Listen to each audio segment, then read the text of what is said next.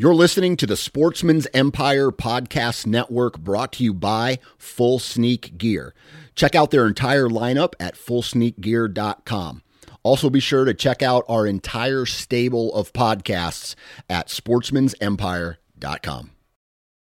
New from Moultrie Mobile, the Feed Hub offers first of its kind cellular connection and control for nearly any spin cast feeder on the market. When used with the Moultrie Mobile app, you can monitor feed and battery levels, run feeders on demand, receive alerts when feeders are clogged, and remotely adjust feeding times.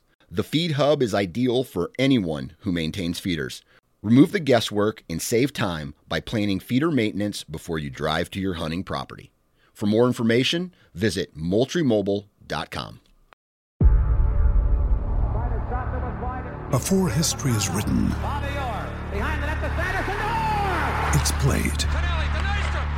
Before it's frozen in time, it's fought one shift at a time. Before it's etched in silver, it's carved in ice. What happens next will last forever. The Stanley Cup Final on ABC and ESPN Plus begins Saturday.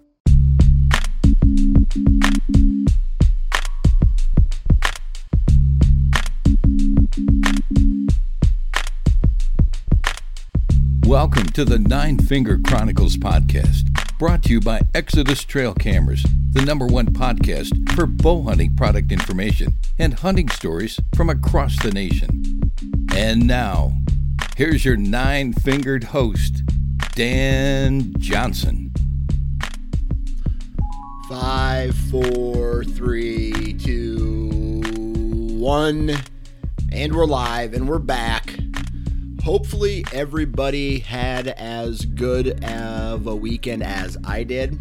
Um, now, if uh, some of you guys follow me on social media, and I even think that I discussed it, let's see, on last week's podcasts, that I was going to be doing some fishing this weekend.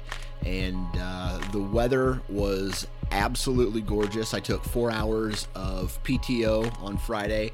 We headed up to where my in-laws have a cabin. When I say cabin, it's actually a trailer right on the Mississippi River. And uh, got up there early, had a quick bite to eat, and then hit the water with you know the the kids in the boat, and we instantly started catching fish, and that was the theme throughout the entire weekend. Um, the water of the river was really high, and I guess higher than normal and my father-in-law took the time to go out and find where these fish were at in the river. And uh, wherever they were at man they were stacked in there. We were there were times where we were catching five six and they weren't giants by any means but they were fun to catch. Uh, largemouth bass we also caught smallmouth we caught striper we caught a one walleye one northern and my wife and father-in-law went out one day and they caught some bluegills and I think a couple crappies as well. So overall, the fishing was absolutely excellent. Um, my daughter even got to throw a couple lines out, start reeling. You know, we would set the hook, she would reel it in. Uh, it was just an absolute blast of a weekend. Got a little sunburnt, uh, ate good, slept good, and uh, just had one of those weekends where you you just wish it would end. It would it would it wouldn't end. It would last forever, and unfortunately, that made Monday. I'm recording this on a Monday or doing the editing of this on a Monday, and it made Monday very hard to go back to work, uh, knowing that the weather was still nice and the fish were more than likely still biting. Um, but we're we're to go up there several more times this summer with the kids, uh, get them out on the boat, take them for a boat ride. My my youngest Mac is just a little too young to understand the whole reeling the the fish in, so he was playing with some of the rubber the rubber lures that my father-in-law had, and what do you know?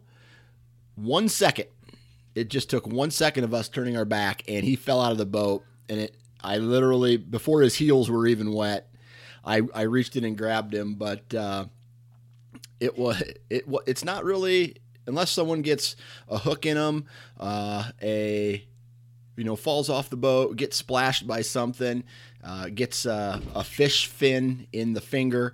It's uh, not not necessarily a successful weekend, but uh, again, we had an absolute blast, and uh, really looking forward to doing more of that.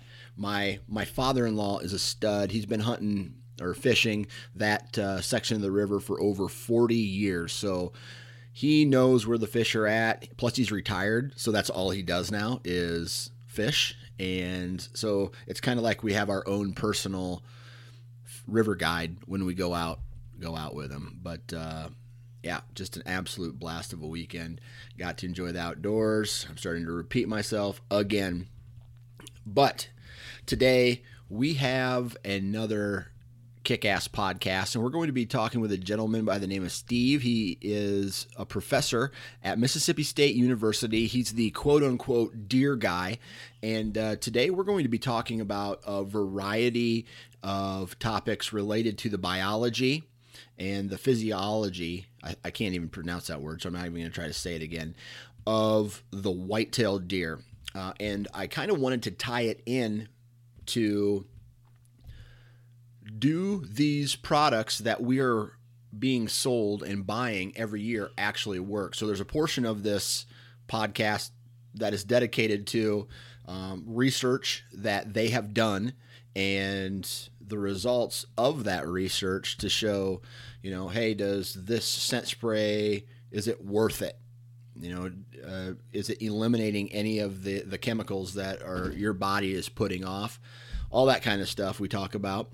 Uh, we talk about a little bit about the breeding cycle of the white-tailed deer. We talk about a little bit about uh, the vitals uh, of a white-tailed deer. So it's a really cool, detailed, interesting, you know, enter whatever other word you want to enter in there, but it's a kick ass podcast. And if you guys are deer nuts, you're going to enjoy this podcast particularly. Other than that, I just want to say you know, we got a one of our partners is Deer Lab, and that's what we're going to talk about here real shortly before we get into uh, today's podcast. And if you guys haven't had the opportunity to go do the free 30 day trial, I highly recommend doing it. Dumping in all of the trail cameras that you have throughout the years of a particular property and just play around with it dig into some of the data and the breakdowns that they offer. And the whole goal is for you to forecast deer movement for this upcoming deer season to say, hey, these deer in this particular part of the property or this particular buck, he's not even on my property until you know late October. So I don't even want to put any additional pressure on that part of the farm or oh my god i got this i got this my target buck. I found out that he visits this one section of the farm one time in early october on let's say a cold front. So the first cold front in october you better get your butt in that tree stand in that area of the farm. Uh, one thing that i'm playing around with deer lab right now is tracking my two and three year olds right? So not only am i looking at my big mature shooters, my four year olds or older, I'm also seeing what last year's three year olds are going uh, have done or potentially might be doing for this upcoming season. And getting a head start on okay if you know if a big boy all of a sudden disappears come my rut vacation I have a backup plan, and that backup plan can be a four year old, this year's four year old, last year's three year olds that I have, you know, data and information uh, from on uh, the trail cameras pictures that I've gotten.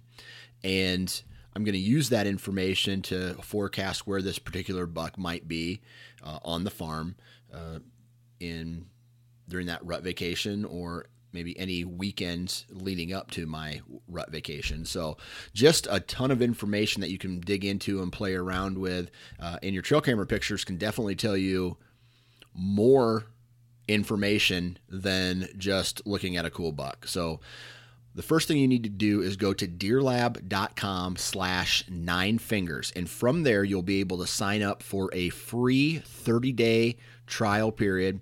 Like I said, dump as many trail camera pictures into that as humanly possible and start gathering the, the research, gathering the data, dig into it, and uh, hopefully you might be able to uh, find find uh, where these deer are messing up, and then you can attack them this upcoming season. So, uh, definitely something to look at. Now, let's get into today's, I guess it's just kind of a BS session on deer biology podcast. Enjoy. All right, on the phone with me now, all the way from Mississippi State University, Steve Demarais. How you doing today, Steve? Great, Dan. Happy, I'm really happy to be with you. Thank you very much. You know, I get really excited about science, right? And I also get really excited about deer hunting gear, right? So if we can today what I want to talk about is how science could can prove or disprove some of the products that the hunters like or use throughout you know their season whether or not you know they could be gimmicks or in fact science based off science and based off a deer's biology some of those products work. I'd be happy so, to talk about that. Perfect perfect. Now go ahead and tell us what is your title at Mississippi State University, and uh, I guess what are your what are your daily tasks or, or yearly tasks that uh, that you do there? All right. Well, I'm a professor of wildlife management in the Department of Wildlife, Fisheries, and Aquaculture, and I basically I'm basically the deer specialist for the university from a research standpoint. Okay. I, I like to refer to myself as the deer guy, and uh, we're actually blessed here at Mississippi at, at MSU that we have uh, not just myself, who's a deer guy, but we have uh, Bronson Strickland, who is officially our extension specialist, but he's also a deer guy too. And so the two of us have worked for about 15 years on a variety of deer research projects. And him being in outreach, his part of the you know the, the partnership is to help get the information out to the public. And uh, then in addition to the two of us we've got a, a new relatively new faculty member who is a habitat management specialist and he's done a lot of work with deer. And then we have a fourth member uh, of the faculty here that's a movement ecologist and he has worked in uh, Canada and the United States on a variety of movement projects, but uh, definitely within the, the deer family. So the four of us make up a really fantastic uh, core group of faculty. We call ourselves the MSU Deer Lab, and right. uh, I, I would put us up against any really any university in the country. I don't think there's anybody that has four faculty members that specialize one way or another in deer research. Right. So you guys are immersed in that 365 days a year, pretty much. Absolutely. I, I grew up hunting and fishing, and and uh, became a, a deer nut when I was in high school and started deer hunting, and uh, I was just blessed with the opportunity to work with deer for my master's and my PhD back in uh, the late 70s and, and early 1980s, and since uh, since 1982, I've been associated with uh, a uni- one university or another as a, a large large game specialist, a deer specialist. So, yeah, I'm a deer guy. So, throughout the year, I know you guys do a lot of research, right? And your team, uh, and that research revolves around large game, and I take it for the most part whitetails. Is that is that accurate? Well, most of our work, yes, is whitetail oriented. Okay. When I was in Texas, which was 15 years of my career, uh, there are a lot of different deer species in Texas. I worked with uh, mule deer, uh, cycad deer or sika deer, um, axis deer, fallow deer, black buck antelope. I mean, they've got a lot of big game species in Texas. So I've worked with a, a bunch of different ones there. But uh, since I've been back in Mississippi, the last uh, 20, almost 20 years now, uh, it's been mainly whitetails and then some some elk. Okay, so you've pretty much lived and breathed whitetails for the last 35 years of your life. Yep. Yes, sir. Okay. All right. So now going back to your job and your role uh, at Mississippi State, what uh, you know, what does your department try to accomplish in these research tasks that you guys take on every year? Well, we are an applied group of, of researchers. We want to answer questions that mean something to people that either manage the population or manage the land. Mm-hmm. And so uh, the the people that fund our research have questions, and a lot of the time it's uh, our state wildlife agency. Sometimes we have projects with others, other states wildlife agencies as well. We have projects currently with Louisiana and Alabama. Uh, one of our faculty members is working in Michigan and Missouri on on uh, big game related projects. So uh, we go all around and, and do stuff. And I've been in Kentucky, uh, but state agencies come to us with applied questions. Uh, most recently, my my most recent project started here in Mississippi is the state agency gets year in, year out complaints from hunters saying, We're not seeing the deer that we think we should see on our property. Right. What's the problem? And it's probably because of your management guidelines that, that you're causing this problem. And so the state came to us and said, We want to know what is happening to the deer during the hunting season. How are hunters affecting it? Uh, are there really a reduced number of deer on the landscape that the uh, that the hunters are are not seeing because they're gone, or are they just becoming invisible uh, to the hunters? And so we have a large scale project in the works right now. We have 55 adult bucks with GPS collars that are collecting their own information, and we'll be having hunters hunters next hunting season and the season after that documenting where they hunt, when they hunt, and then we'll be able to look at how the deer respond to hunters during bow season, during primitive weapon season, and then during the the traditional modern arms fire season. And we have a four month period here in Mississippi, starting with bow season October 1st, running through primitive weapons bow season at the end of January. So deer are faced with four months of potential hunters being in the field. Right. And so that that's an example. I'm sorry, I get I get so excited about the work we do, uh, I can get rambling. But bottom line, we answer people's questions. Right, and, and I tell you what, particular one on this podcast you can ramble as much as you want because everything so far that's come out of your mouth is gold because I know that the my listeners love facts and love this you know the stuff that you guys are doing and find that interesting so ramble on I say great well, if I could, then you gave me the opening. All right, you got to live with it. Yes, uh, yes, sir. Uh, about uh, eight years ago, we did a study in Oklahoma looking at the effect of hunting, uh, hunters uh, on the landscape, on deer movements, and mm-hmm. it was mm-hmm. a really cool study. It was done on uh, a private foundation's property, and we set up three areas. It was a 4,500 acre property. So we divided it into thirds, roughly 1,500 acres each. And one third we had no hunters, mm-hmm. one third we had a relatively low density of hunters, uh, which was uh, about uh, a hunter per, per uh, I think it was 175 acres.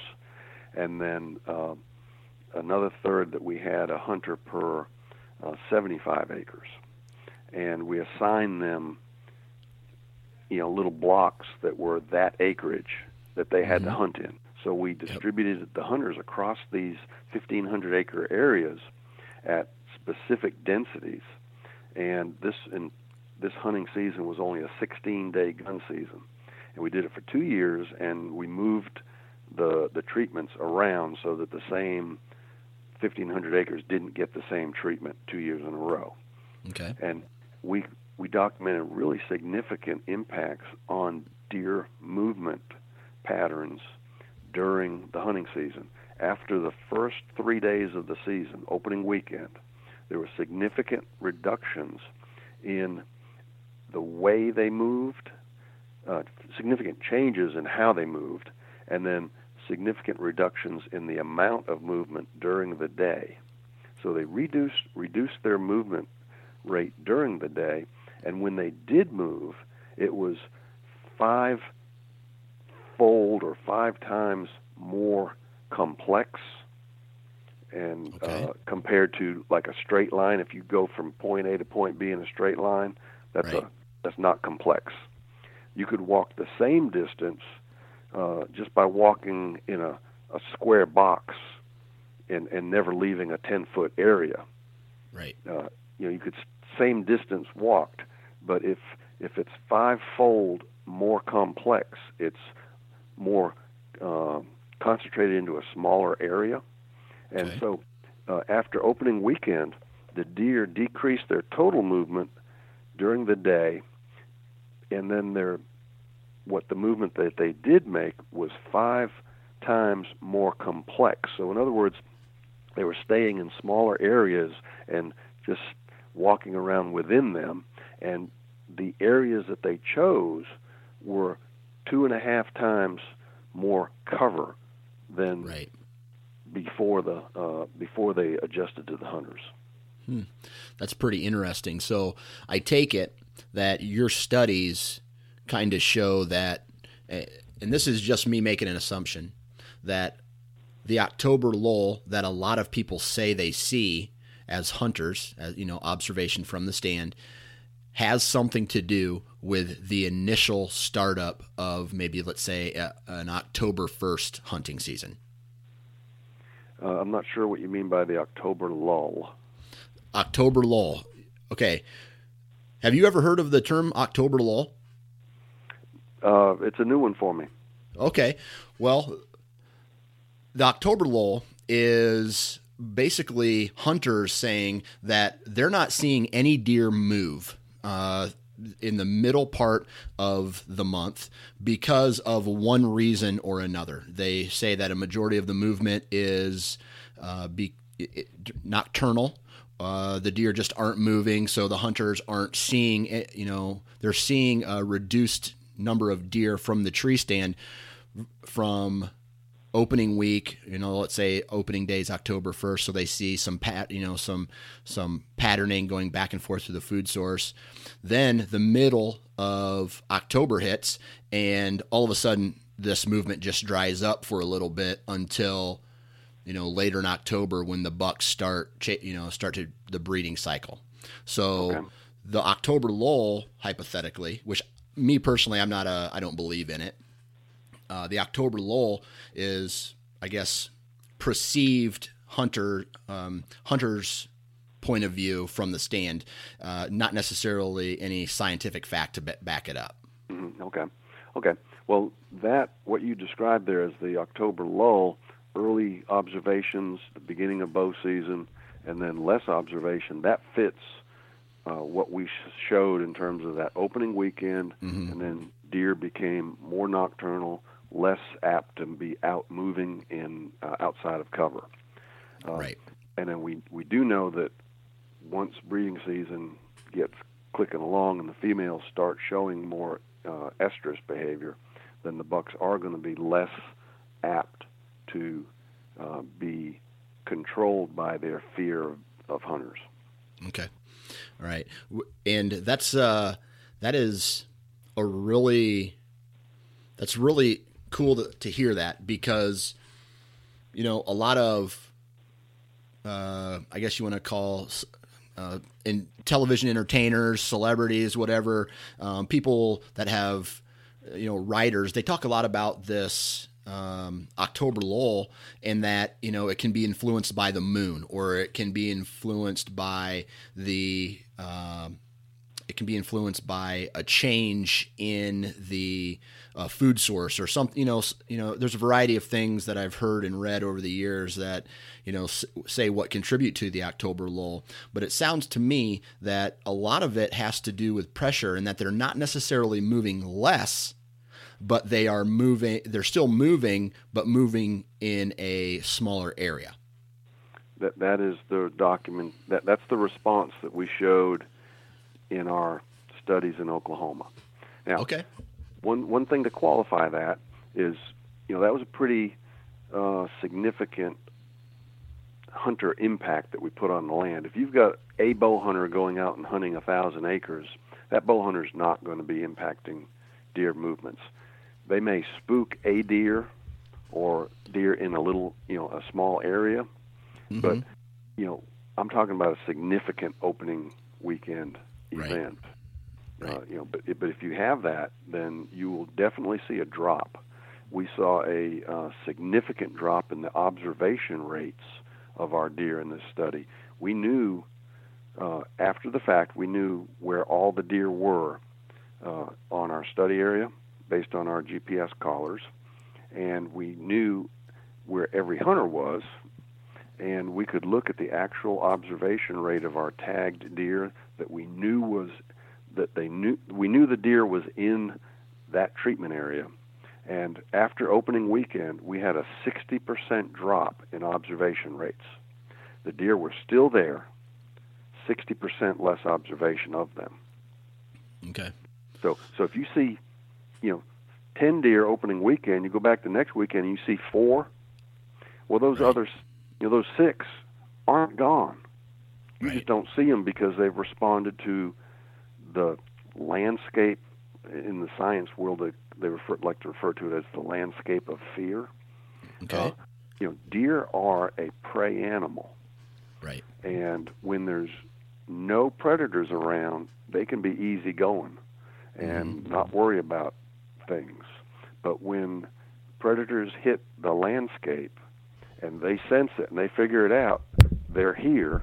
Well, I'm not going to get shot because Right. it's not in my best interest. You know, they're not thinking about it, of course. They're they're deer, but uh, they're responding with instinct okay and and they're going to survive, and that Right. means changing their behavior. It would be it would be totally uh, against nature not to adjust their behavior. Right. Okay. So my next question is: Let's say I'm I'm managing a farm, right, and I don't like what what you just explained happening. I don't want there to be a a quote unquote October lull in my property because of hunter intrusion and pressure. Have you mm-hmm. guys done any research about how whitetail act on a let's say like a, a working farm or a very high pressure farm where there's a lot of you know human interaction uh, do they get conditioned to it anything like that Yes, certainly deer can become conditioned. You know, the classic case of the farmer driving and seeing lots of deer, uh, and the hunters don't see the same deer that the farmer does because the deer are conditioned to that farmer's truck. Uh, the they're also conditioned to the hunters driving on their four wheeler into the woods, and they realize that that means hunters are on the on the landscape, and they're they're not going to they're going to adjust their behavior.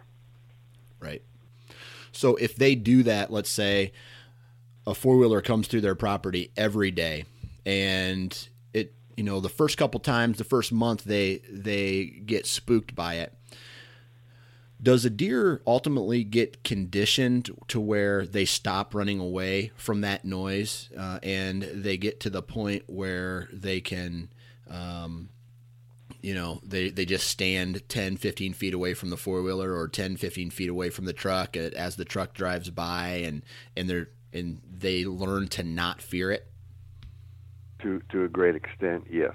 Now, I, you know, I've seen personally and had other people tell me about, you know, the deer that walk through their backyard or along the backyard fence with the dogs barking on the, this side of the fence and the deer just looking at the dogs.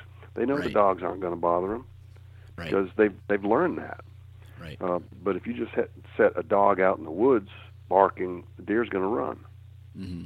So they figure out it's you're just thinking from an ecological standpoint. Animals don't need to don't well they can't spend energy doing things that don't benefit them. So it's not advantageous to them to spend energy running away from something that's not going to hurt them.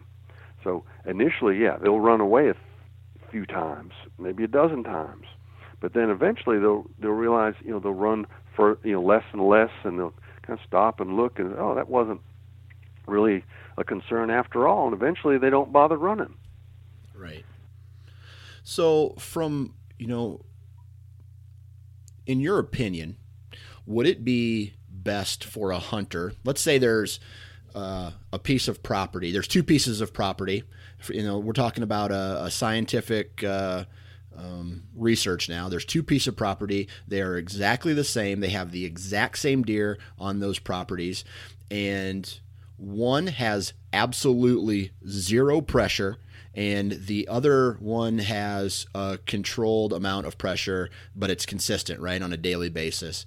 Mm-hmm. What what do you think has the better chance of having deer encounters on, let's say, like and I don't know how to ask this question, but is is the guy who goes in for the first time and uh, hunts on the no pressure property going to have better success than a guy who goes into a property that has consistent pressure on it?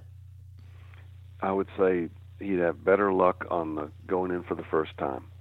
Okay. Okay.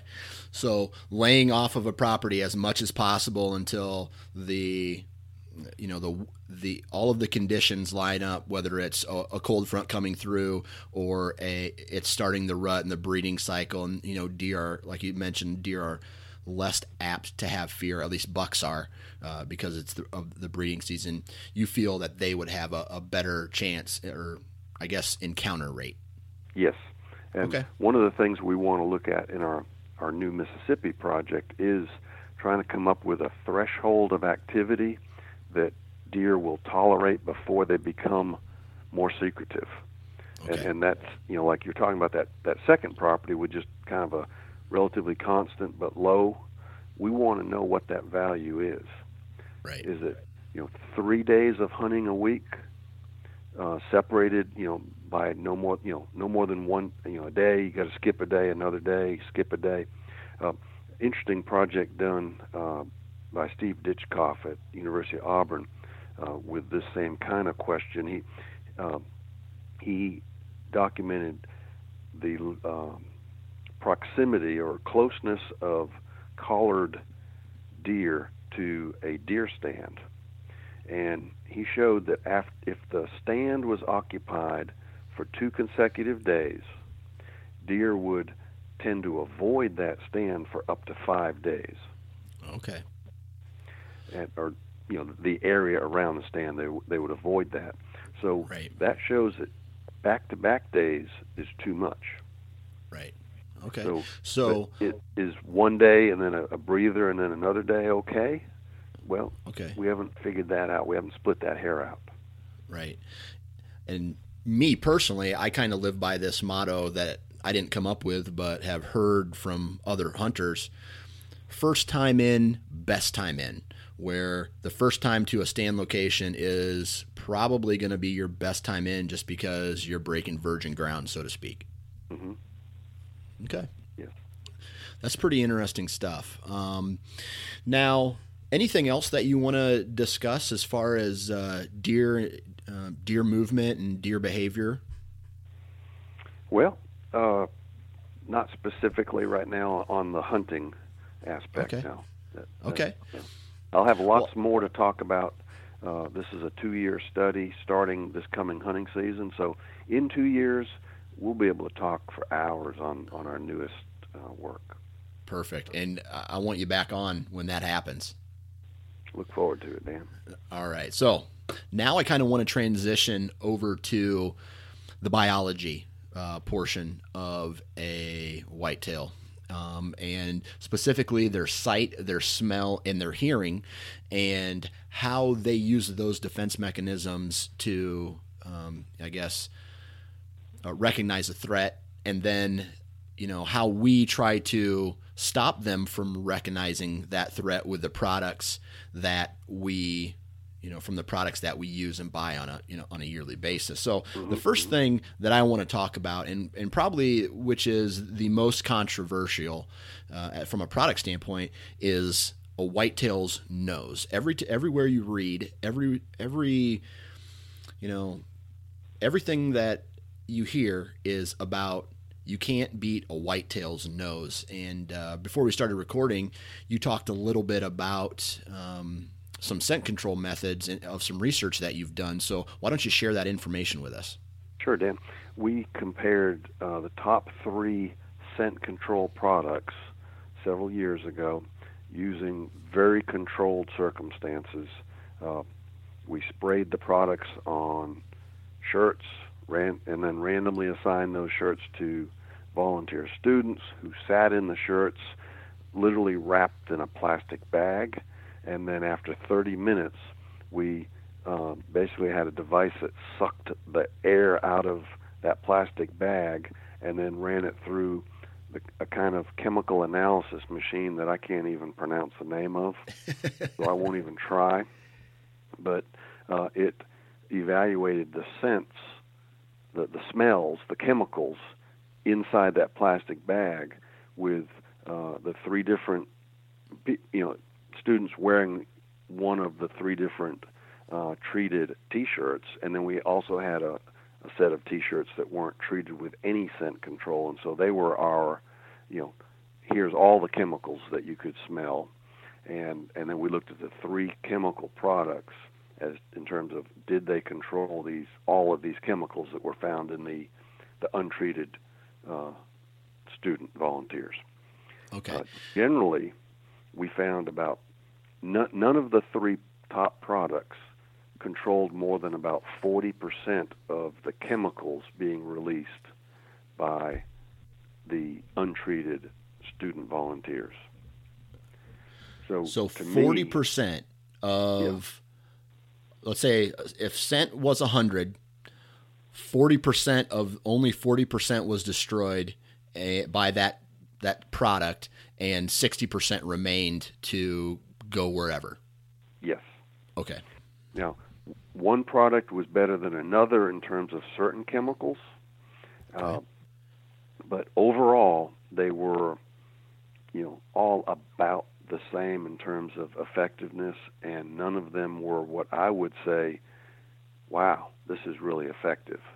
Right. Now, that said, this is based totally on uh, the number of chemicals produced by the student workers that didn't have the treated T-shirts compared to the numbers sampled in the treated T-shirts.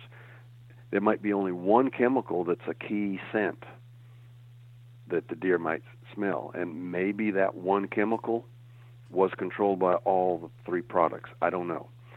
Our work, you know, we don't know exactly each of which chemical of the hundred chemicals uh, a deer would actually scent over another. Okay. But so there's like was, a hierarchy of molecules, scent molecules that you feel the deer triggers a deer's, I guess, fear factor. Yeah, yeah. There's, okay. there's certain. I'm sure that there would be certain chemical scents that would warn a deer, like, "Oh, darn, I'd better get out of here." Right. Over, over. You know, it's probably every living organism, every mammal probably produces certain chemicals. So right. the chemicals that other deer are producing that we also produce, they're not going to cause an alarm. So it would be human specific scents. Okay. So then so then I don't know, are you allowed can you share with us the the brands or the products that you tested, the 3 that you tested? Uh, actually, we, we signed a, a non-disclosure agreement on, okay. on the actual names uh, at at the time by uh, the the one company that funded the project that wanted to hopefully see that their product was much better than the others, and um, well, we found what we found. yeah, exactly. So then, uh, were these all spray products that you uh, that I guess are marketed towards the guy gets out of his truck and he sprays down before he goes to his tree stand? Yeah. Blind. Okay, so they're all liquid based. Um, uh, did you do any type of ozone studies uh, or like O O3 scent control studies? No, we haven't haven't done anything like that. Okay, all right. So, so then, um, I guess now on your opinion of some of these scent products that are on the market, you know, we have this research that's in front of us saying that the best spray that you tested out of those three, a top brand, only only eliminated forty percent and of the odor that was on that T-shirt. Yeah, rough, Now- roughly forty percent of the chemicals being produced. Okay, all right. So then that's only on a t shirt, right? Now, obviously, humans breathe out of their mouth. Why don't you elaborate on what you told me about uh, the scent coming out of a human's mouth? Yeah, I mean, our breath. We're we're I don't I don't know what the actual volume of breathe you know air in and out of a human pair of lungs is per hour, but it's pretty darn significant. And there's chemicals coming out constantly, and that's a you know if you could control 100% of the chemicals being produced by the skin on your body, you'd still have a significant amount of chemicals coming out of your mouth Right. and and there's no way you can stop breathing for the entire you know six hours you're on the deer stand That'd be funny. and, and so you know I I really think and I'm I'm I'm not bad I don't want to bad talk the scent products that are out there. They do control scents and uh, you know so there's some benefit to them. Uh, Right. charcoal you know these charcoal clothing that you can buy that's going to control some scent production.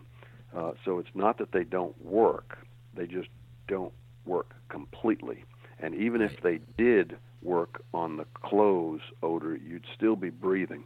So, as a hunter, I believe you have to go back to basics and Right. you have to use the wind. Right. If the deer is downwind of you and if you're breathing, they're going to be able to smell you. Right. So you you have to either be downwind from them or up high enough so that your scent is not dispersing down to them. Right. Okay. So from a now from a product standpoint and if you know cuz I used to be that guy who would go out and I would buy uh, probably a new spray bottle once every 2 weeks.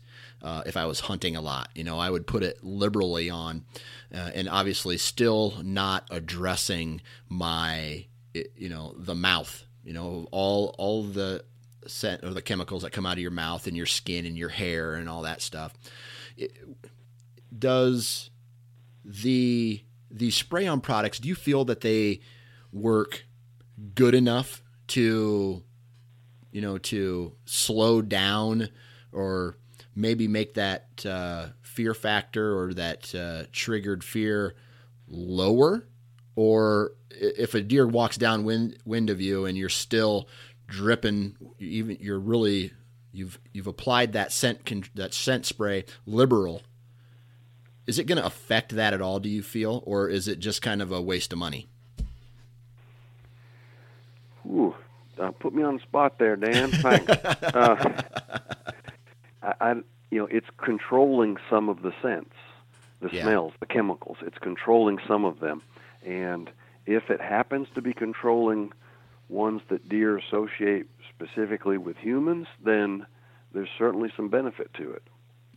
So I, I don't want to say it's a waste of money, I, and I, I won't say that, but Right. um, you know, if you're downwind from the deer, it doesn't matter, you know, what your scent is. right. They're not going to smell you. Right. But of course, there's always going to be deer downwind of you. You know, if you're in the woods, there's hopefully always going to be something downwind as well as upwind. But Right. you know, the deer you're going to be worrying about harvesting or need to be upwind from you. Right. Okay. Now, other than like these scent sprays, we have some of these cover scents, right? And one one product in particular is called Nose Jammer, right? And I don't know, have you ever heard of Nose Jammer? No. Okay. So it is a concentrated vanilla extract type of product. Um, I could be 100% wrong on that, but the, they market it towards spraying it on your boots as you walk in or and on your tree, uh, even on yourself a little bit. Uh, and I've I've used it and I've I feel I've had good results with it. But the market they market it towards that product when a deer smells it, it overwhelms them. So I, and I always talk to it about getting into a car of a guy who smokes cigarettes or mm-hmm. walking into a pizza uh, joint for the you know the first five minutes all you smell is that aroma of pizza and you can't smell anything else because it's so concentrated mm-hmm. how long do you feel it would i mean can, can that trick a deer's nose in, in a in a method like that or an application like that well uh, I am just guessing here I, okay. I could see that it would sure Right. Okay. Now, I, would also ask, though, uh, are deer? How many deer? How often does a deer smell vanilla? And is right. it going to be like, ooh, uh, what is that? I'm running away from that. Right. Uh, because it's a strange scent. Right. So, so as far as that marketing is concerned, they say it's all natural, right? It's found in nature. It's just a very high concentrate con- concentration of it. So when they hit it, it's that it, it overwhelms them. That's that's how they market it anyway. Okay, that, I, I can't argue with that. That you're trying to overwhelm certain scents with another scent. Okay, now kind of elaborating on that. Um, do you f- feel that a deer's nose is obviously it's one of its best, uh, you know, defense mechanisms? Let's see. How do I want to ask this? I want to ask if what from your experience, what triggers a deer um, to have fear and want to run away? Obviously, human scent, right, or predator scent because they're a prey a prey animal. But what about? I mean, have you done any studies on, let's say, like gasoline or exhaust or cigarette smoke or like, like I guess lilac soap or something like that? Is there is there certain things that rank higher or lower on that fear factor? That's uh, I have totally no knowledge on on that. Um, okay, I'll just say I don't know. Okay, all right, all right. So, any other interesting facts that you'd like to share with us, or any type of research based off of uh, a whitetail sense of smell? No, I think uh, I think I think we've covered it. Okay, all right. Now sight uh, their eyes, what they see. Um, you know, I've always heard deer see black and white. Uh, is that true? No, there's significant scientific data to support that they see colors. Okay. Is there a range, or is that do they favor one color more than others? Okay. Yeah, they don't have the same color range that we do, uh, but they tend to see better in uh, the range of blue to yellow to green in, in that range. Okay. And uh, and that that makes sense because uh, their world is um, blue sky, green vegetation, and uh, those are important colors to them. Okay. Now, from a camouflage standpoint, have you guys done any research or studies that uh, sh- like that show what the most effective camo pattern is? Uh, no, but uh, let me let me add a little clarification about what they see. In okay. addition to those colors, they also see very well in the ultraviolet or the UV spectrum, okay. and so they see things that we can't see. All right. Uh, and, and, so that that give, that's what gives them the edge uh, over us in terms of uh, what we see. We're, you know, we're adapted to daytime hunting, and, Okay. life in the in li- in light, and that's why we see vividly uh, subtle differences in color. They're not adapted to daytime uh, activities per se. They're more of a you know crepuscular or early evening, nighttime, early early day when it's not quite as bright out. And so that's what they're adapted to see. But and the UV is is that vision that they can see. It doesn't require the light that um, that we need to see. Okay, so, so they have that ability. is it their is it the makeup of their eye then that allows them to see uh, is it ultraviolet light or they see ultraviolet uh, energy or something like that Well, it's the receptors, the type of receptors that they have in their eyes okay that allow them to see different um, frequencies of light or wavelengths is the proper term. Okay. So there's a company out there called HECS, right? And they claim that they humans give off some kind of energy that allows them to uh, that allows animals to see them uh, better. And this product you can put over your head. It's uh, they have shirts, they have pants, and it blocks that or it reduces it dramatically. Uh, is is that a thing? Yeah, that's some new country there for me, Dan. I, I've never heard of the product, and um, so I, yeah, I don't know what it's Okay. doing. Okay, gotcha, gotcha.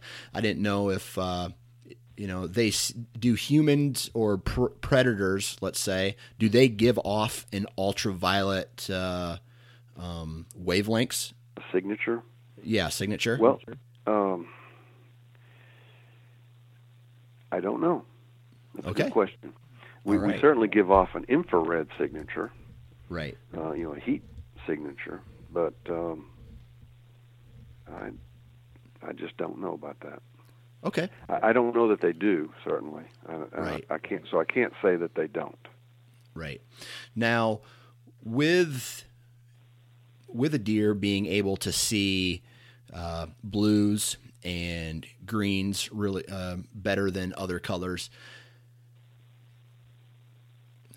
I would assume that they pick up movement better, like movement of blue and movement of green better. Is that is would that Yeah, be movement- accurate?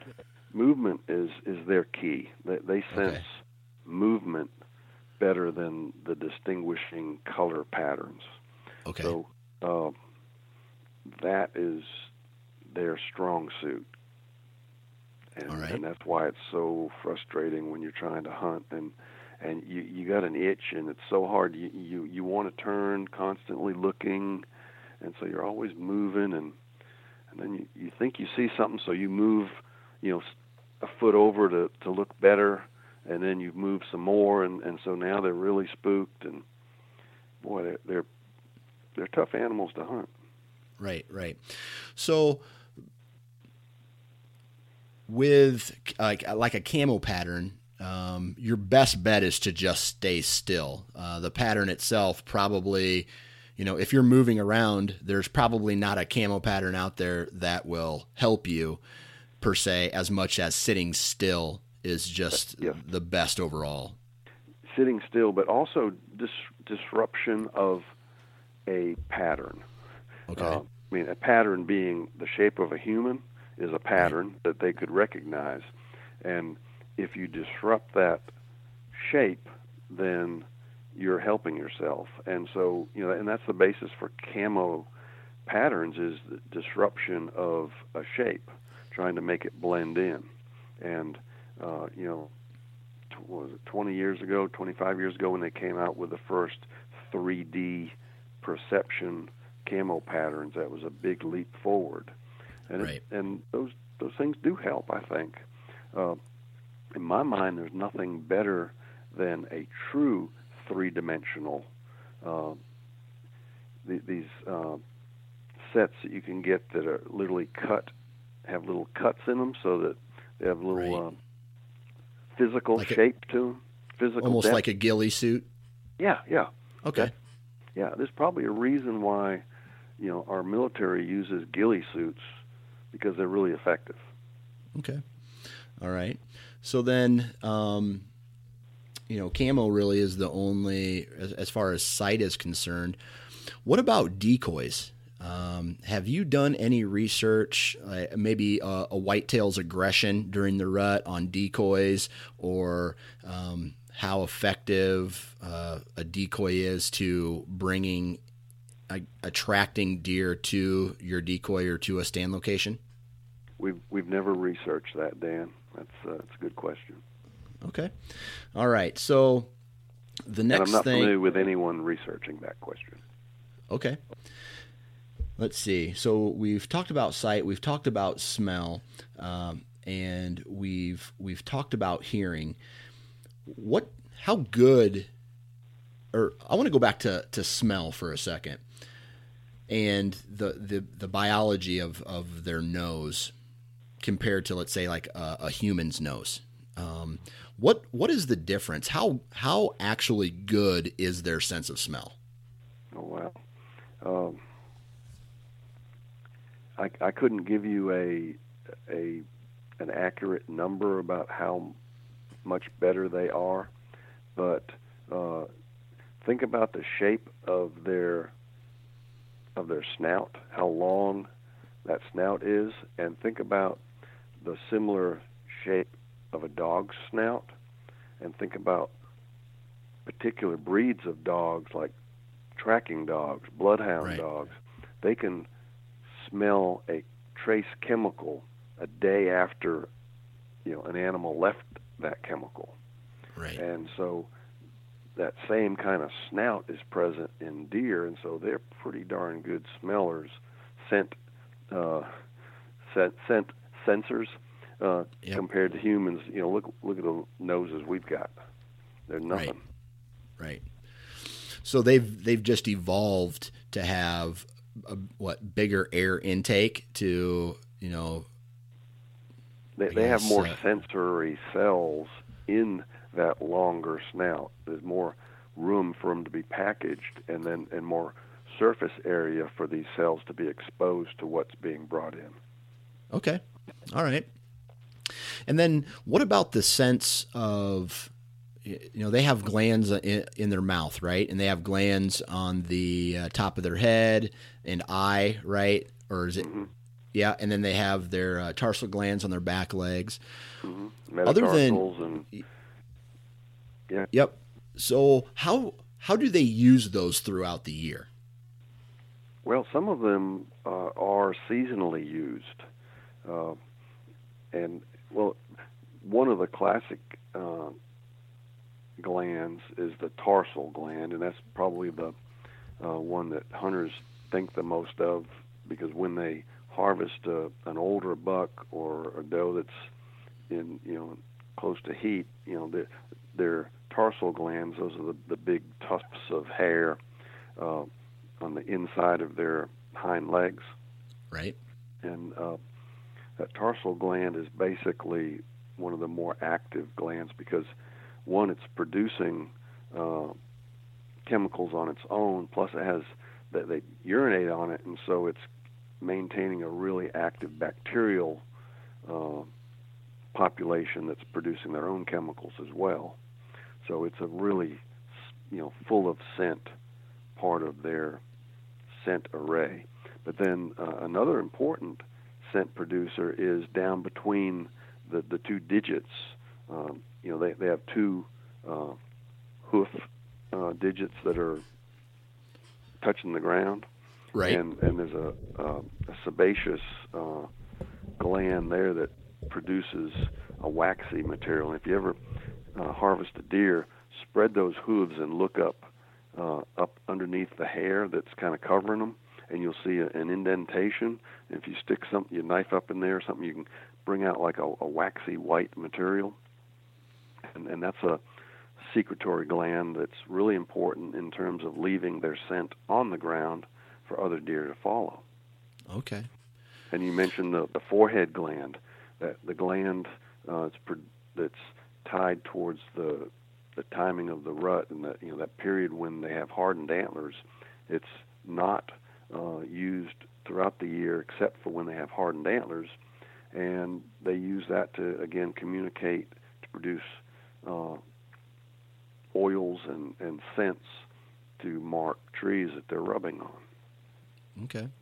So when they do those things, like if I saw you, I would come up to you, probably shake your hand and say, "Hi, my name is Dan," and you would say, "Hi, my name is Steve," and you know we'd have a conversation. What what does the whitetail communication or the whitetail conversation look like? wow, that's a great question, Dan. Um, well, what let, us uh, we all know how two dogs have that communication. Right. you know, they're going to smell each other. Right. And uh, deer do the same kind of thing. They're they're going to want to smell each other. Uh, and you know, the deer that are living on somebody's property, they're not generally unknown to each other. So they've already gone through those preliminary how you doings, uh, and they know who's who, and and they've probably worked out who's boss, who that dominance hierarchy is, because every age and, and sex group uh, within a deer population has their own little hierarchy, and then uh, you know males tend to be dominant over females uh, at feeding sites. Uh, older males tend to be dominant over younger males. Older females are dominant over younger females. An older female will be dominant over a younger male. Uh, you know, there's there's all this hi- hierarchy that's there for a purpose. And and again, back to my earlier comment about animals don't waste energy needlessly. If they did, they wouldn't be here. They'd be extinct. Right. And uh, the whole dominance thing is designed to keep them from wasting energy. And you know, they figure out who's dominant and then they live with that within their little community. Now, what's cool about the breeding season in the in the rut is the males are kind of they're reinvigorated each year when their testosterone levels come up and they, they think they're a you know the bad guy and, and right. the biggest the biggest guy on the on the block and they want to prove it and so each year they they kind of re go th- go through that again um, and that's why we see so much cool stuff if you spend enough time out in the woods you you know there's nothing more exciting to have be able to watch two bucks that are, are actually mature bucks that are in in fighting in a serious conflict right. I mean, it's just oh golly, it's amazing. I w- I've only seen, other than little bucks, you know, sparring or, or, getting into it a little bit. I think I've only seen two actual knockdown drag out fights in my, you know, I, I started hardcore bow hunting when I was in 2006, right? And okay. in from from that day to this to today, I've only seen two mature bucks go at it, and it was one of the craziest things. I, it felt like I felt like someone was pushing a semi truck through the timber. It was so loud, and it really wasn't even, you know, they, they say you, you rattle to try to simulate a buck fight. Well, it didn't sound anything like that because once they once they are engaged, all they did is push back and forth and push back and forth and push back and forth. There wasn't you couldn't even really hear their antlers. Mm-hmm. So that right there amazes me how a rattle, you know, sometimes rattling can trigger a buck to run in full bore to you. Mm-hmm. Mm-hmm. Do you know? Do you know anything about that uh, as far as that trigger? Well, yeah, you, you've got different sounds involved in that triggering, and basically, uh, well, I can tie, I'll tie this back to our earlier scent discussions too, but. Mm-hmm. Uh, there's the sound, the initial sound of the antlers clattering together, and and that's certainly an important part of a rattling sequence.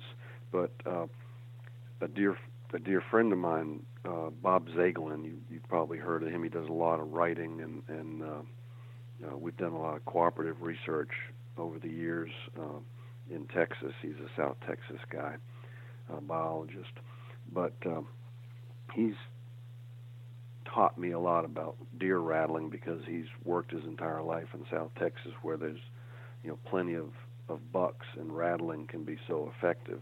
Right. Uh, his sequence is to you know do s- just short burst with antler to antler clattering, and then he'll spend five minutes kicking brush and pounding the ground and trying to make that sound that you were just describing. That you know it doesn't sound like antlers clicking. Right. That's what he's making in, in his sequence, because Right. that's what a fight really sounds like. Right. He- He's Okay. not sitting there just clicking antlers for, for five or ten minutes because that's not what a fight sounds like. Right. All right. So here's something that just kind of popped up. You know, as methods as you know, we as hunters try to trick these deer, uh, sometimes with scents, right? Whether that is a an estrus urine or buck urine or some kind of synthetic, uh, I guess, urine replicate that you know is everything is you know get your big buck to step out in front of your tree stand so you can shoot it. Have you guys done any type of research as far as the effectiveness of um, how deer react to urine or synthetic urine? Yes. Okay. Uh, and we're actually in, in the midst of some of that right now, so I really can't talk about it. Okay. All right. So, okay, can you can you share what the research is? Not the results yet, but can can you share what you're trying to prove or what the hypothesis is? Well, we, we've done some work looking at effectiveness of specific products, and we're trying to use behavioral and biochemical analyses to uh, develop the world's best uh, urine product. Okay. All right. So then, uh, how much time do you have left on your on that research? We should be done within a year. A year. Okay. All right. We, and you know, so our hope is to have a an MSU Deer Lab product out, uh, not for this hunting season, but the next one. I gotcha. All righty. Now, other than that, uh, some biology, right? I mean, if you from a from a shot standpoint, you know, everybody talks about where you want to shoot a deer. Obviously, if you drill a, a deer in his heart, he's going to die, right? That's a no brainer. Um, have you? And I don't see you guys shooting deer with a bow and broadhead in your facility and you know tracking them, but from a from a damage standpoint to the the whitetails biology, have you guys done any research or have any information about you know how far can a deer go off one lung, or how long can a deer go if uh, he's shot in the liver or the stomach or you know the intestines or any research like that? Uh, yeah, actually, um, not so much research we've personally done, but one of our cooperators here in Starkville is a actually a, is a retired surgeon, and Okay. and uh, he's also uh, written and, and photogra- does a lot of photo- wildlife photography uh, by the name of Joe Bumgardner, and Okay. he's actually uh, spoken at some of our uh, deer workshops that we put on on the physiology and pathology of wounds to to animals. Okay. Uh, and what does it take to uh, significantly degrade the life of an animal? How much blood loss? Um, and what's the most effective way to get that blood loss uh, effected in an animal? Um, before I share some of his thoughts, let me uh, backtrack just a little bit because we early on we were talking about scents, and Yep. and then we talk about rattling. Now it's been shown through research that the majority of bucks that respond to a rattling are going to circle downwind Right. and come up towards the fight. Now that goes back to their their adaptive abilities and their nose capabilities. They, you know, they're interested in the in the fight because, you know, they want to come see what's going on. Uh, for a couple different reasons. One to see who's boss, but also, well, gee, maybe there's an estrus doe there, and and I can go ahead and breed her while those two guys are fighting. Uh, Okay. But they always come up, or generally they're going to come up downwind. so that just emphasizes the importance of scent to them. Right. So they use that as, I mean, would you rate a whitetail's nose as the end all be all of, uh, I guess, their defense mechanisms? Yes. Okay. Yeah, I, I would say that that's their most important weapon. Right. So, so if I, if if uh, they hear a rattle, they don't know it's a human, right? So they're going to come in to uh, inspect it. So they go downwind uh, to try to catch that scent. Um, or if they see movement from a tree, let's say, I've had a, I've had examples where the deer doesn't necessarily spook as much as they, you know, again trying to go back downwind and get that verification from their nose. Mm-hmm. Mm-hmm. Okay. All right. Cool. Uh, let's see here. So, you know, back to that uh, shot placement. Um, you know, did you have of that gentleman's research any other information that you would like to elaborate on? Yeah, his his point, and he's a, the epitome of of bow hunter. Uh, he believes strongly that uh, a double lung shot is what you need to to put a deer down right. quickly and, and effectively. Okay. Double double lung. Single lung is uh, not going to effectively kill the animal unless you also clip the heart. Clip the heart. Okay. Uh, or a multiple organs or anything like that. Yeah, yeah, okay. yeah. And and uh, he he couches it all in the concept of percentage of blood loss, and basically you have to lose about thirty to forty percent of the animal's blood uh, before they go into uh, shock. Right. And so uh, the quickest way you can get that, the is you know, the better.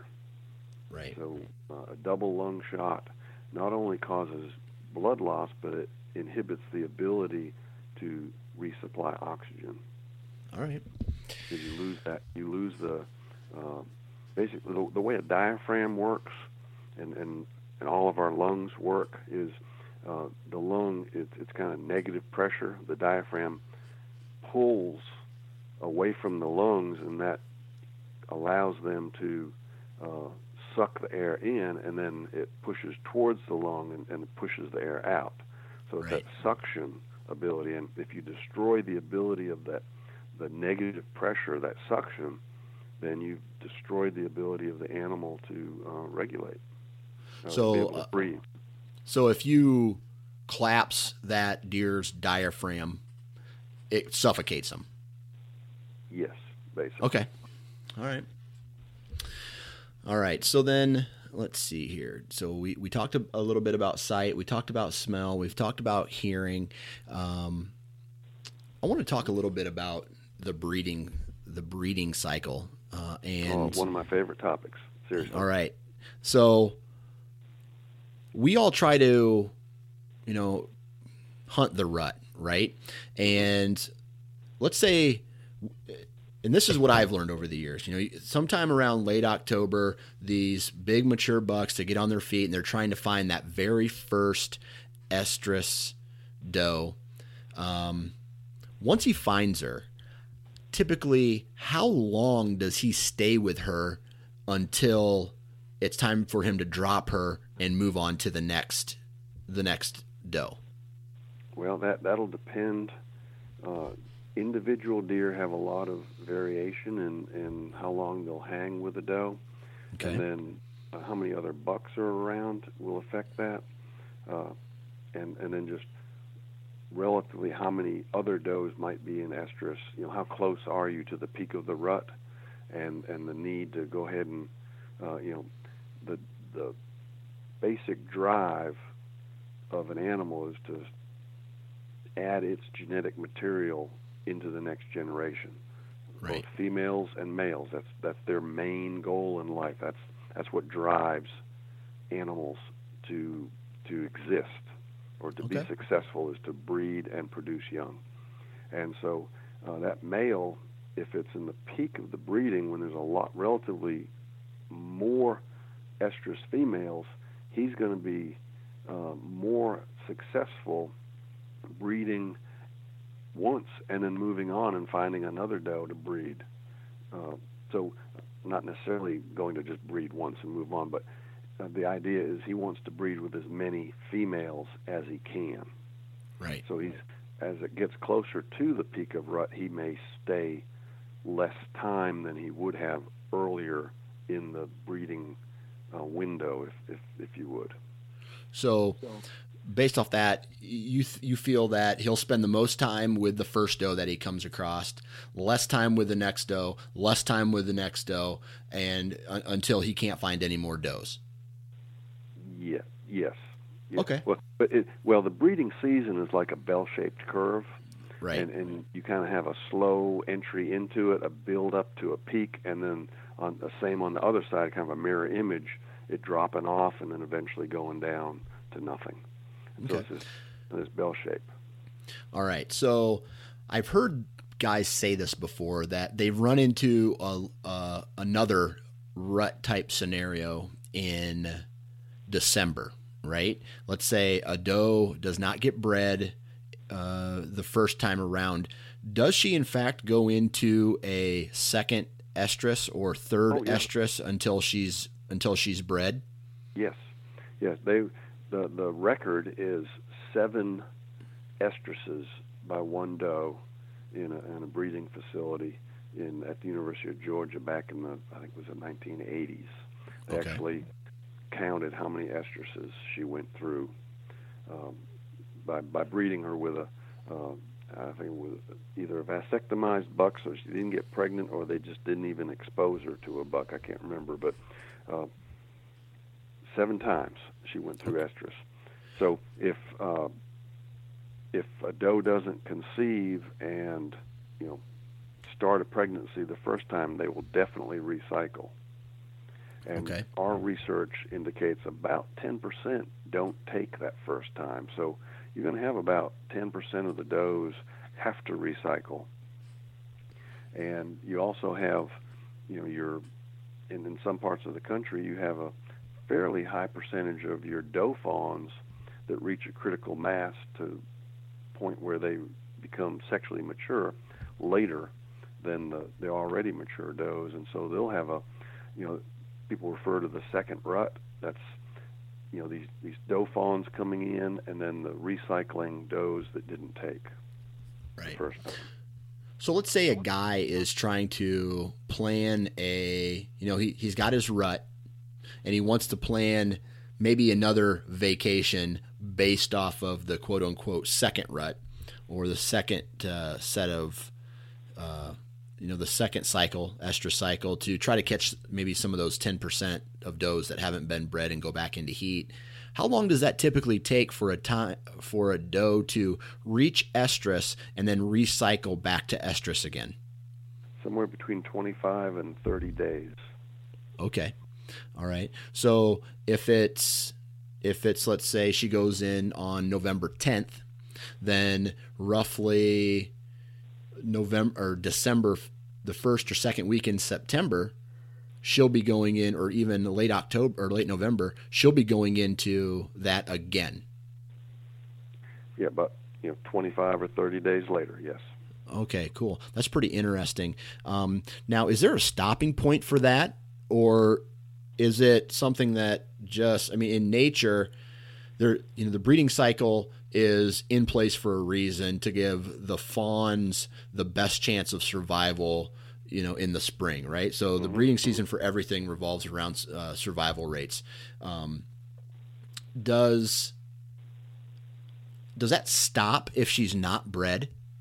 I mean, Well, she has this period during which she will recycle. Right? Now, uh, the adaptive time frame is critical, and um, you know, I'm assuming you're from up north.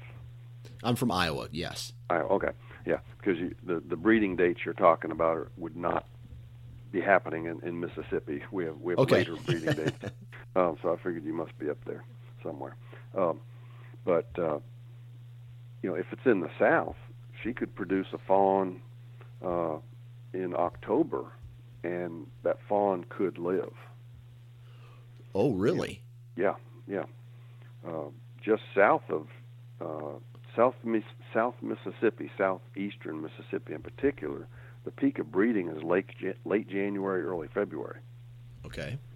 And uh, you know, up the northwest corner of our state, uh, it's late November, early December, and and the majority of the state is around Christmas, Christmas to New Year's, which is fantastic for the deer to do that for us because a lot of people are off off work during that time. it's, it's really great that the way they worked that for us.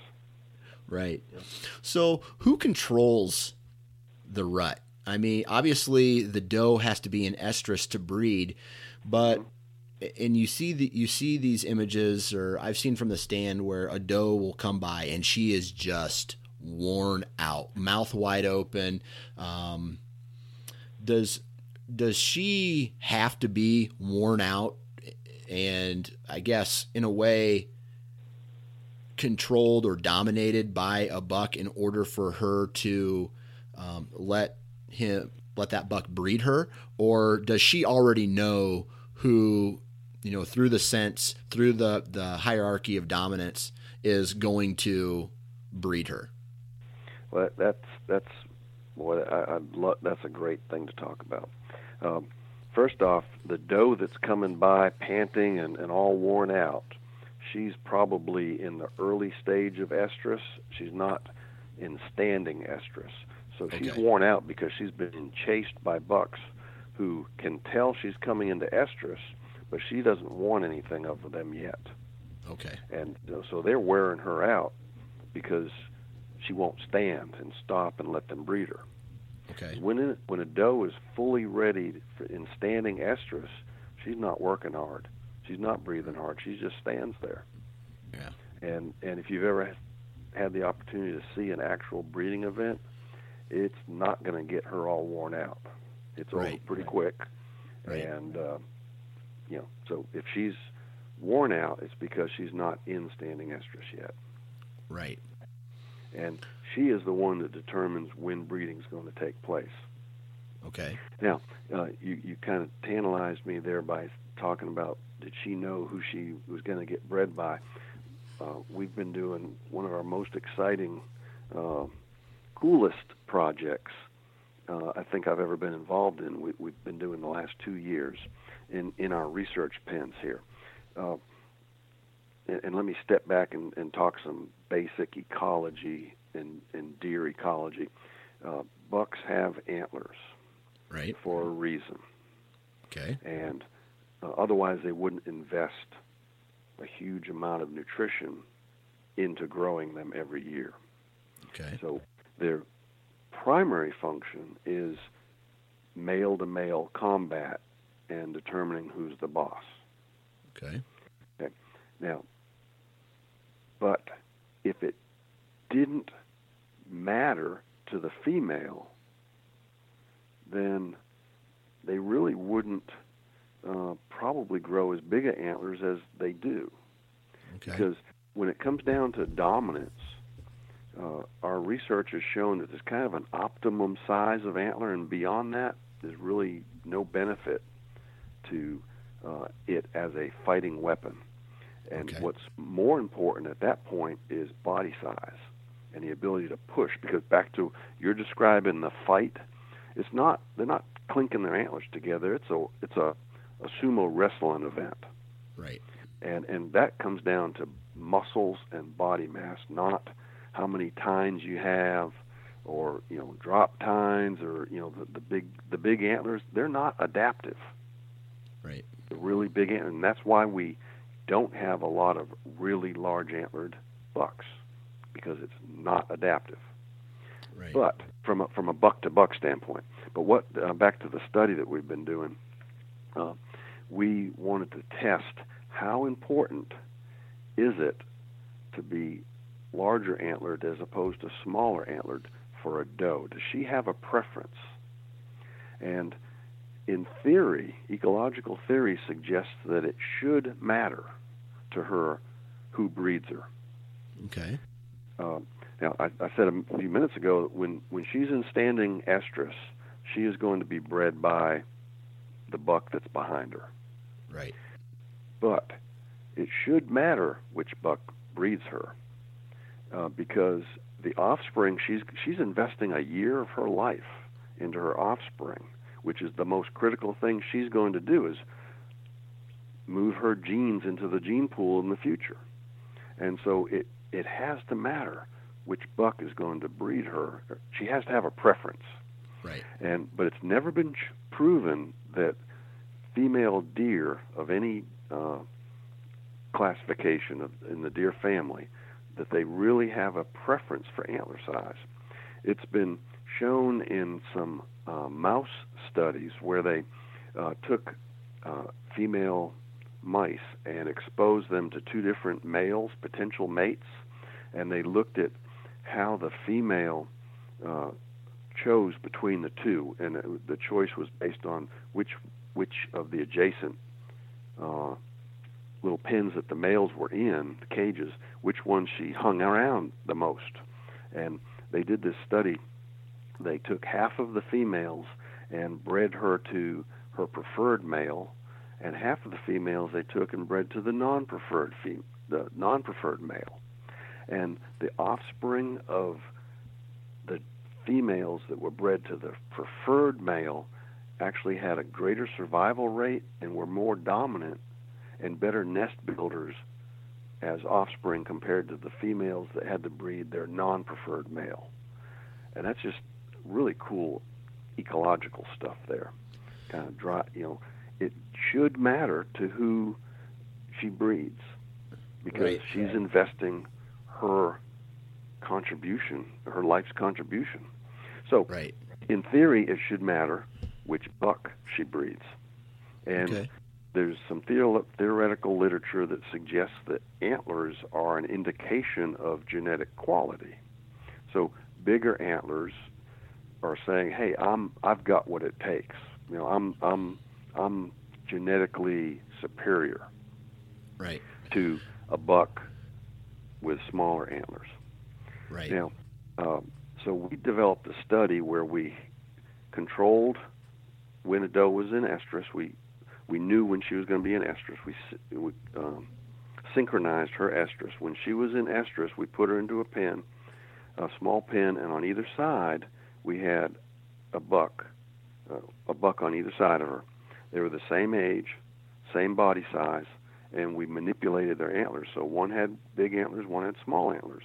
We did that for about 25 different estrus does. We we moved the bucks. We used different pairs of bucks. We manipulate, you know, changed the antlers from one buck to the other. So there, we can did all the science stuff to control all the the confounding factors, and highly significantly, the does chose the bucks with the bigger antlers. Hmm. And and it makes sense ecologically, but it's never been proven because it was so it's such a difficult project to do. Right. And, but the MSU Deer Lab figured out a way to do it, and uh, we've got that research results in, in review right now in a major international journal. Uh, and we're hoping to get a positive review from that. Right. And that, that's that's kind of crazy because one of the biggest antler deer that I've ever seen, and he was he was harvested by the neighbor when he was probably I think he was nine or ten years old. Right. He had a he was 200 inches, and he, he I bet I don't think he was anything over. I, I bet you he was somewhere around 225 to 250 pounds, right? Mm-hmm. Mm-hmm. And I, but also on another farm, I've seen the dominant buck be a 130 inch 10 pointer who's probably pushing uh, over 300 pounds. And he, and, you know, and he ruled the roost over that. So, does aggression and the ability to fight off that you know the rest of the bucks trump that trump what a doe is actually i, I, want to say attracted to Well, I don't know if it trumps what she's attracted to. What we proved in this one announced study is that she does prefer larger antlers over smaller antlers for a given age and a given body size. So antler size does matter, but when it comes to buck to buck interaction, I mentioned a few minutes ago that we've we found an optimum antler size that appears to optimize the fighting ability of a buck. And right. above that, there's no benefit to him from a fighting standpoint. Now, does it matter whether she might prefer a larger one? And from our more recent research, yes, she does prefer larger antlers for this given age and a given body size. We've also looked at age and body size without antlers, controlling for antlers, same age, different body, controlling again for antlers, uh, different ages, same body size, and, and we're still analyzing those data. But there's there's past evidence, and it it's ecologically it should matter. It, a female should prefer an older male to a younger male because an older male has proven one thing that should matter to her, and that's longevity. All right. And, and the basis for the whole quality deer management approach, letting younger bucks grow into older bucks for reproductive benefits, I mean, that's that's true. I mean, a female is going to prefer an older male because he has already proven to her that he's going to live long enough to be successful. A young buck is not going to be as interesting to a doe that's potentially an estrus because she doesn't know that he's going to live as long. Okay. He could die the next day. Right. And and that's why there's an age preference, uh, an apparent age preference, and, and we're going to prove it one way or the other with this study that we're analyzing right now. But uh, there's adequate evidence, previous research, that older bucks will bring a doe, does into estrus more readily than younger bucks. And, and so they do prefer older bucks. And it's more, it's a biostimulation. Uh, it'll bring them into estrus earlier if, if you have older bucks in a population compared to a population with just a bunch of younger bucks. So did your did you do any research yet about let's say a three year old with some, uh, bigger antlers versus uh, a bigger bodied five year old with smaller antlers? yeah, uh, great question, Dan. Uh, these last two years, we've looked at just antler size, controlling age and body size. Okay. Just age controlling and, and just body size controlling. And we haven't started tweaking those different combinations. Gotcha. Okay. Now back to the doe uh, breeding portion of it. When a doe, um, let's say she's a mature doe, she's gonna go into est- she's or I guess she doesn't need, necessarily need to be even be the dominant or mature doe, but she is going into estrus, and she's one of the first does that go into estrus. Is she seeking uh, the the biggest, most mature, dominant buck, or is that the buck's responsibility to catch her on her daily routine, her daily pattern? There, there is some evidence that does make excursions more frequently out of their normal home range during and leading up to breeding. Uh, Okay. During the breeding season, they make these excursions, and and the best explanation for that is they are either advertising themselves or actually looking for other for a buck that she might find more attractive. So, uh, yes, there, there there's going to be some uh, preferences expressed through her behavior. Okay. Man, that's some that's some awesome information. Um, now, I'm trying to think of there's if there's anything else. I got a whole like piece of paper with just scribbled notes down all over it. But is there any other exciting facts or information just about the whitetail in general that uh, you think we might find interesting? Well, I'll, I'll throw out a little bit more about our our um, genetic analysis of the breeding system in, in whitetails. Okay. Uh, my one of my earlier uh, doctoral students here at Mississippi State, Randy DeYoung. That was a, a major emphasis of his doctoral work, and we were the first people, first researchers to document multiple paternity, and that, that's a phenomenon where uh, twins or triplets from a doe are actually sired by more than one male, Okay. more than one sire. And uh, we first documented it in our research pens, and then since then we've looked in six, uh, well, over six now, wild populations, and one in four sets of twins are sired by different bucks. So three out of four sets of twins will be sired by a single sire. But one out of four, 25% on average, of sets of twins are conceived by two different fathers. That is So- crazy. That shows that a doe is being bred by more than one buck when she when she's in estrus. Okay, I, I have a crazy I have a crazy question for you, uh, and I don't I don't know why this popped up into my head, but do you think that could happen with humans? Well, most human twins are, well, no, I wouldn't say that. Uh, all deer twins are fraternal. There's no Okay, identical twins in, Okay. in deer. Humans, uh, there are identical twins and then there are fraternal twins, where fraternal twin is where you have two eggs released and Right. they are separately fertilized. An Right. identical twin is where you have an egg fertilized and then it splits into two identical uh, embryos. gotcha. So, could you, if a woman ovulated, you know, two eggs, yes, and if she had two sexual partners when she was ovulating, yeah, it could happen. All right, now I know.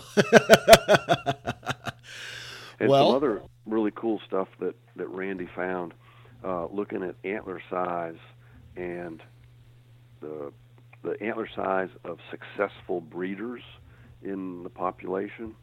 Uh, successful breeders have average antler size to compared to the the population overall average.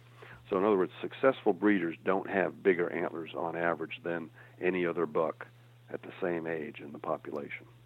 right. So, So- it's not antler size that's determining who's going to breed. It's you know the buck that is bigger body size that can fight more effectively Right. and and has an optimum antler size from the standpoint of the buck to buck interactions. Right. Now, part of the the the multiple paternity is when those two bucks are fighting and that doe is standing there and she's in standing estrus, any other buck can come up and breed her. Okay. And we we've we've looked at the timing of multiple paternity and its greatest the greatest amount of multiple paternity occurs during the peak of the breeding when the most does are in estrus. And so when there's only a few does in estrus, you know, a dominant buck can more effectively control her for that entire time. Earlier you asked me how long is a buck going to stay with a doe? It's going to stay longer earlier in the breeding season because there's not another doe that's in estrus. Right. Um, but as you get into the peak of estrus, there are does popping out eggs, you know, across the landscape, and so there's just more. You know, I'm going to breed her and stay with her for a while, and I'm going to run on and look for another one, and and you know, it's crazy, Right. Okay. crazy, and you know, it's that's how deer the deer breeding system is. It's crazy, and that's why hunters see more uh, older age bucks during the peak of the breeding. Man, I love I just want to say I love science and I love biology and I love the, you know, how all these all these things kind of kind of come together. Well, I'm, I have, I'm sharing. I'm sharing it. it. Sharing with you, Dan. Uh, I love doing science, and I love doing science that informs management decisions. And I also love doing cool science like this antler, the female choice stuff, has absolutely yeah. no management application, but yeah. it's just really cool. Right. And uh, you know, so 95% of what we do here at the Deer Lab is directly applicable to management, and then that 5% is that cool stuff like the female choice. Right. Do you have uh, any type of studies that indicate what how old a buck is, or at what age he grows his biggest set of antlers? Oh, sure. Uh, we, based on a combination of studies, uh, the best field work has been done in South Texas because they have uh, so much interest in adult buck management there. Uh, in South Texas, in the field, in the wild, uh, and I say wild, but you know they may have supplemental feeding. They may be pretty intensively managed, but it's wild. Um, you're looking at six to seven years of age for maximum antler size. Uh, okay. In a in a breeding in, a, in our controlled research facility, you know, they might reach maturity as early as five. But I, I try to tell hunters, in, from an application standpoint, try to get bucks to six years of age as a target for management, because that's when the biggest antlers are going to be available. And then what's another really critical point, Dan, to, to um, emphasize in buck management, mature buck management, is just because they reach six you don't have to rush to judgment. They're going to maintain the same antler size provided there's a stable environment and, and they don't come down with a particular disease in a given year. They're going to maintain that antler size through 10 years of age. So okay. you don't have to just rush out and, oh, I think he's mature, so I'm going to go ahead and shoot him. Right. If you're not sure or you think he might be, but yeah, maybe not, give him another year he's not going to go downhill. If now, he might if die natural mortality. You know. Yeah. But if the that's, that's antler, another question. Right. If the environment is controlled, his you know after six years old, he's going to maintain that for a couple more years, based you know given he has the the same amount of nutrition. Yes. If if it's okay. stable. Stable. Right. Okay. Now a lot of people always say, well, a two year old, you know, obviously this is not true, but a tr- uh, a two year old where I where I'm from is a mature buck. You know, that's that's not true. But what is considered a mature deer? And the reason I ask this is because I have um, I know someone who raises deer, and he told me once that at the end of the fourth year, their skeletal system stops growing and then for some reason they uh, that all that energy goes from growing skeletal to putting on body weight. Um, mm-hmm. Can you elaborate on any of that? Yeah, uh, I'll correct those numbers a little bit. Okay. Uh, the skeletal system is going to stop growing by the time he's two years of age. Oh, uh, okay. Uh, we've done that with X-ray evaluation of the growth uh, the tips of the long bones are what continue to grow. And once you, by the time a buck is two years of age, all of his growth areas of bone are finished. They're okay. they're they're cartilized. They're they're they're mineralized, so they're no longer growing longer. Right. Uh, now he, he's going to start putting more mass on after two years of age. And really, I mean, he's starting. He's going to be heavier at two than he was at one, but right. his full skeletal growth will be absolutely shut down by two years of age. Okay. So does that extra energy then go into antler development, or just putting on mass, uh, body weight, fat, muscle? Yes, uh, but uh, you know, tweaking the different. I mean, yes to all of those uh, but as I've, I've, I think I've emphasized here, body size and mass is going to be a little bit more important than antler size on the buck to buck interactions. Right. And so he's going to be better off adding mass and muscle mass than growing proportionately bigger antlers. Right. That said, we know that antler size isn't going to be maximum until six. Well, you know what? That's because it's not until five or six that he's maxed out his body. And Right. once he's maxed out his body, then he can max out his antlers because the antlers are secondary to his body size in terms of his breeding potential success Right. on Okay. that buck to buck interaction stuff. for sure. Now, eh, we talked with uh, Bronson on the uh, Wired to Hunt podcast, and he shared some of this information. And I like it so much, I just want to hear you say it too. But the the whole myth about calling a small buck to you know because you know he's only 120 inches, uh, he'll never or, or 100 inches, he'll never be a Boone and Crockett deer, right? Um, is is that does calling deer have any effect in antler size on a farm, or, or spreading genetics? Oh, absolutely no effect on genetics. Thank you. I no just like hearing that. genetics. it, it is an it can be an important uh, management tool for population control and improving the cohorts uh, growing going forward. Uh, there's not an infinite number or amount of forage Right. on on a property, and so you need to manage the number of mouths that are eating that forage. And so, uh, part of our uh, approach to buck management and, and deer population management is if you are trying to uh, maximize antler size in a deer population, you're wanting to grow deer to full maturity, and if you don't have a if you have plenty of bucks and you don't have enough forage for everybody, then you do need to be making some culling decisions.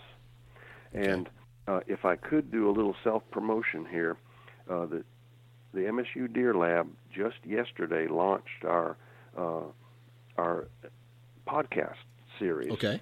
We call it Deer University, and our theme is taking science and applying it to management. Uh, and I think it fits really well with your podcasts. You know, you say you like science and talking about the application. That's exactly what we're doing with our Deer University podcasts. Perfect. And uh, our two of our first four launch podcasts deal with the question of culling. So uh, I would, if you wouldn't mind me plugging uh, your listeners, oh yeah. go Heck go yeah. to uh, search for Deer University, and uh, there's four that are up there on the board right now. You can subscribe and download those four, and we're going to have we're going to try to have a weekly podcast, uh, and and well, it'd be great to continue talking talking to you, Dan, on, on your podcast as well. Perfect. Yeah, that's uh heck yeah. Uh I just I, I always love it when I, you hear someone on TV or something say, "Oh, we got to get this." You know, he has, you know, his he's got small antlers. Uh, we're going to take him out of the herd because uh, uh, we don't want this genetic to spread all over the farm. Which, like you said, there's no merit for that whatsoever. No, sure isn't. And and I would love on another opportunity to talk with you to talk about that in more detail. Why Perfect. that doesn't work. Heck yeah, I'm all about having you on anytime you want to come on, man. This is uh you have a you have a, a free pass to be a guest on this podcast. All right, Dan. Well, well, we'll talk about it uh, another time to uh, talk, and I look forward to it. Enjoyed it very much. Well, I tell you what, man, I, I really appreciate you taking time out of your day to to do this. And again, guys, uh, if you love what we talked about today, go check out the Deer University podcast. Uh, is it on the Mississippi State University website? Well, I'm, I'm not a I'm not a technological guy like as much as Bronson, and, and you're obviously a technological guy. Uh, wherever you go for podcasts, is it iTunes They're- or Yep, they got them all over the place. So I, the best Well- thing to do is probably just Google Deer University podcast. Uh, yeah, and um, you can go to our MSUDeerLab.com webpage, and there's a link there that'll take you to another page that lists the specific podcasts, or you can just Okay. go to uh, on my phone, I just went to the the iPod, the podcast app on my phone and Okay. typed in Deer University, and, and it took it right to it. All right. Well, again, I tell you what, man, it's been a pleasure. Thank you very much, and uh, uh, looking forward to uh, our next interaction and uh, uh, sharing the the uh, the results of some of the studies that you're you're currently doing. Look forward to it from one deer nut to another. And there you have it. Huge shout out to Steve from Mississippi State University for coming on the podcast.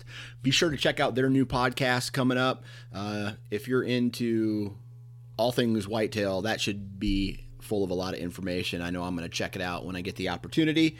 Also, huge shout out to you, the listener. Thank you very much. Hopefully, uh, you found this podcast interesting. I know I did.